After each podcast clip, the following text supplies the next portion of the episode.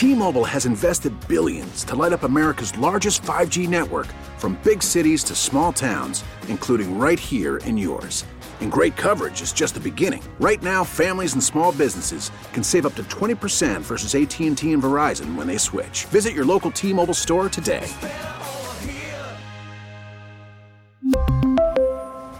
Plan savings with 3 lines of T-Mobile Essentials versus comparable available plans. Plan features and taxes and fees may vary. Rick Dayton on the radio with Norm Mitry, the president, the chief executive officer of the Heritage Valley Health System, who brings us these Tuesday afternoon conversations.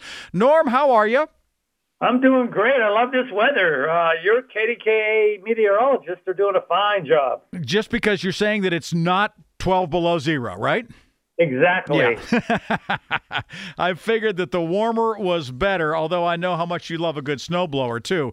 So uh, okay. uh, you're probably missing out on the snowplow and the snowblower and all that kind of stuff. But uh, that's okay. It can stay in the garage. It can stay in the garage. That's right. We can use it another year. Hey, uh, I want to go back to. We touched on this a little bit last week, and I think there's more for us to go through, and that is the need within the medical community to have people who are specifically charged with the idea of securing those facilities, whether they are armed police officers or whether they are members of security, and sometimes even protecting or making sure that the medical workers are okay and free from threats and in some cases free from assault. Let, let's just jump back into that a little bit.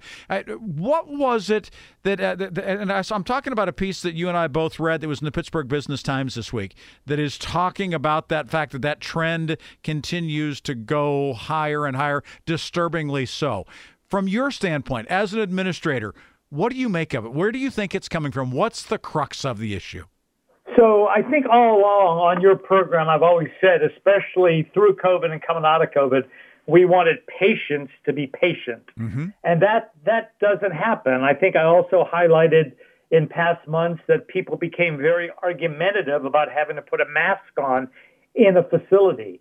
Uh, it is just that it's a very uh, sensitive society right now, whether we're talking healthcare or whether we're talking just generally. But you know, uh, the article was was very telling, and it was a follow up article uh, from the chief medical officers of last week that you and I spoke of. But you know, organizations spend an incredible amount of time, energy, and money in tr- not only training their staffs how to deal with violence, uh, but at the same time being very aware of potential threats. Uh, you put a number of people in an emergency department or you know any sort of venue like that, and the chances really do escalate that you could have an outbreak. So you know, uh, no different than other healthcare facilities. I mean, of course, we have round-the-clock security at all three of our hospitals. Uh, we also, at the Beaver and Sewickley Hospital, since 2018, we actually have Sewickley Police in our emergency department 24 by 7, and we have Brighton Township Police in our Beaver base facility 24 by 7 to support and supplement our security staff. We don't have that arrangement just yet with Kennedy Township, but we're working on it. Uh, but you know, any any sort of outburst or outbreak, it's very important for either security or police officers to handle the situation uh, ASAP and as efficiently as they possibly can. And it really does, Rick, provide a nice safety area for our employees, for the patients, for the visitors. Uh, it really does help to, if you will, take the air out of a balloon when one of these altercations uh, would occur. And I will tell you, they occur more often than the general public could imagine. One of the people who was quoted in this article that you and I have both referenced is uh, a friend of mine, and I think a very highly regarded physician here in town, the chief medical officer at AHN, Dr. Donald Whiting. He says that when people are in the hospital, they are their most vulnerable and most in discomfort and they tend to lash out, but it tends it ends up, excuse me, making it harder to care for people because the people taking care of them are fearful. What do you make of that? I, I thought it was brilliant. I, I think that he is he is definitely on to something here. No, it happens every day. I mean, clearly, when when someone's in a hospital, let's face it, that's not where they want to be. Right. They could be coming out of anesthesia. They could not be doing well. They could be having a lot of pain.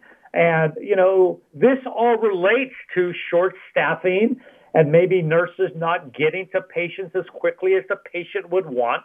So that becomes a bit argumentative. Uh, the patient becomes oh, a bit irrational because they want their pain medication when they want it. So it's it's really the perfect storm. And even though we had these situations, and we have pre-COVID, uh, you know, from alcoholism or things of that nature, you know, these these situations have occurred for as long as I've been in healthcare. Uh, but at the same time, they've really become escalated here through COVID and as we're coming out of COVID. But I think uh, Dr. Whiting hit the nail right on the head. Absolutely, I agree with that comment.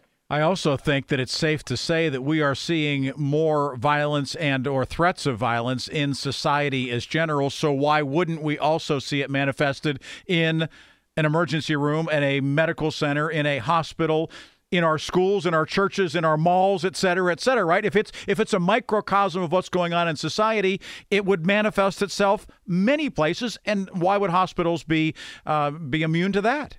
Exactly, and and of course we're not immune to that. And you know, if you go back to what I mentioned, that you know we started putting police officers in our emergency department back in 2018. It might even have been 17 uh, you know, we sort of saw this coming and, mm. you know, we want our employees to be safe. We want the patients and visitors to be safe.